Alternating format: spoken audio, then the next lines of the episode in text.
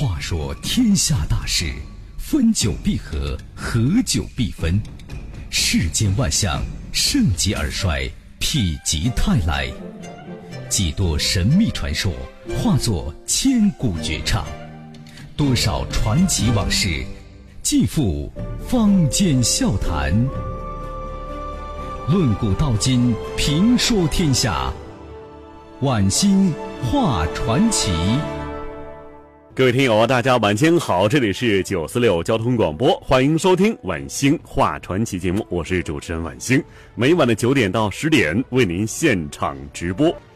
今天传奇我们讲什么呢？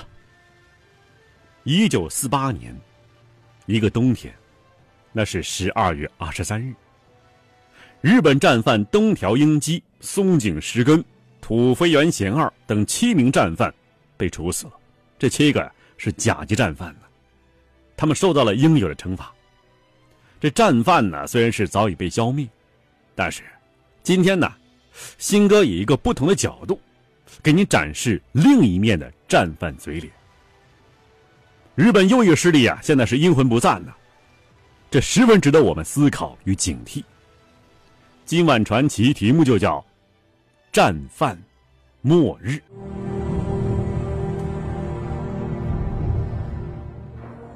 战犯末日，我们先说第一个，也是第一号战犯——东条英机。这个东条英机啊，这上位挺有意思的。本来东条英机是个庸人，但是庸人怎能领导日本走向疯狂呢？我们先说一说呀，日本军国主义由来。要把这个问题说清楚，是一件挺难的事情。你像这个德国、意大利的事儿好说，那是因为啊，这两个故事的前半段几乎等同于希特勒和墨索里尼个人的发家史，一个狂人忽悠了一群人，进而忽悠了一个国家。但是，对他们的东方同伴日本来说，似乎啊很难找出一个具体的人来堪此大任。可能很多听众会说呀。这臭名昭著的东条英机不是跟希特勒啊、墨索里尼齐名吗？找他正合适啊。也好，那新哥呢就从他说起，看一看日本军国主义的另外一面。这说起来挺有意思的，在我们中国人看来啊，东条英机似乎是日本军国主义的总代表，但是，在日本右翼圈子里头。这东条英机却是一个阿斗级的人物，根本不配享有头号战犯的殊荣。这位东条英机啊，一九一五年毕业于日本陆军大学。一九三七年三月出任关东军参谋长，一九四零年七月任陆军大臣，一九四一年十月任日本首相。任内啊，曾参与策划珍珠港事件，同时发动。太平洋战争，并因此成为二战以后东京审判中被美国人首选的甲级战犯。二零零五年，日本战败六十周年之际，日本右翼旗帜性人物石原慎太郎发表了纪念文章，要求啊将东条英机移出靖国神社。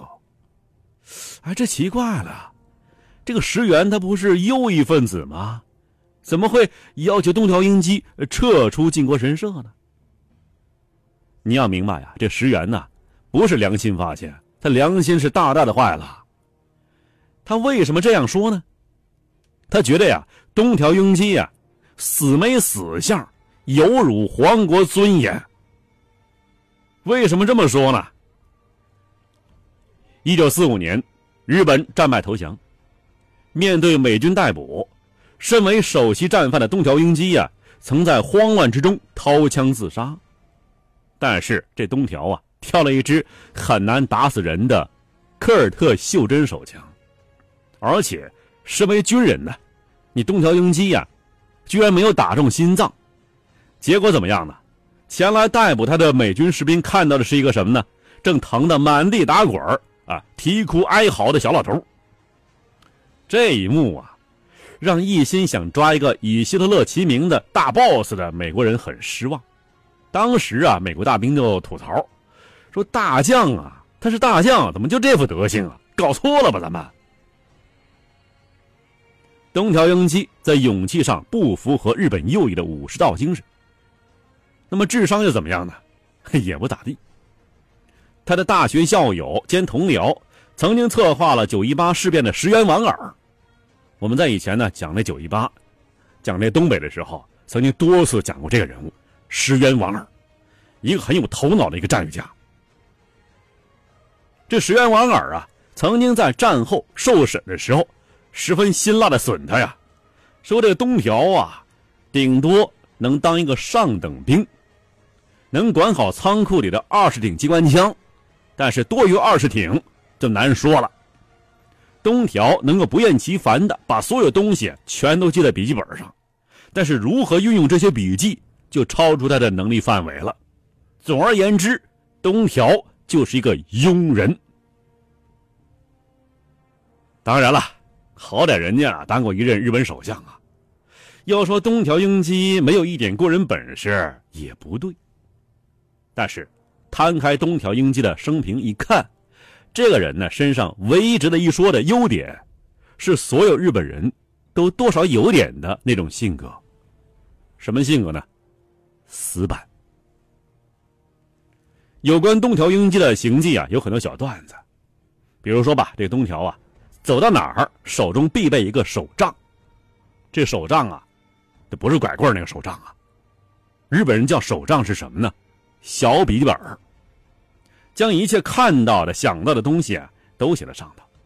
哎，你也别说，现在啊，日本人很多日本人呢都有这个习惯，就晚上呢再将这个笔记分类，哎，梳理出哪些事情是正在做的，哪些事情呢已经结束了，什么事情啊需要向上级汇报。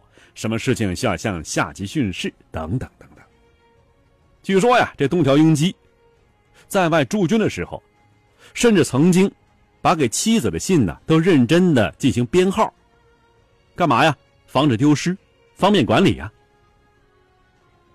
这种搞笑的死板气质，在东条升任首相之后变本加厉。面对日本二战后期资源紧缺的困局。这东条英机啊，曾经提出一个叫做“坠泽大敌”的口号。这“坠泽”俩字啊，反正是那个日本字啊，特别难写，咱就不解释了。那什么叫做“坠泽大敌”呢？就是反对奢侈啊，哎，反奢侈反浪费，号召日本人民呢是勒紧裤腰带搞侵略。为了监督这项运动的执行，首相大人不辞辛劳，经常下班之后啊。跑到居民区，干嘛去了？趴垃圾桶。趴垃圾桶干嘛呀？抽查呀，是否有人吃肉违反条例？你想想看呐，我们再跨越一下，在西欧那边，在这个德国，当出身画家的希特勒听瓦格纳音乐，思考自己民族的优越论的时候，他的东方齐名者却奋战在垃圾桶里寻找虾米皮还有鱼骨头。要硬说这二位是同一类人，恐怕谁都不相信吧。像东条这样一个死板的人，可能啊会成为某种罪恶最忠实的执行者。但是如果说他凭空创造出某种罪恶，这实在啊，太抬举他了。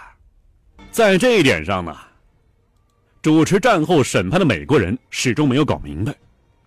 在东京审判中，美国检方一直坚持。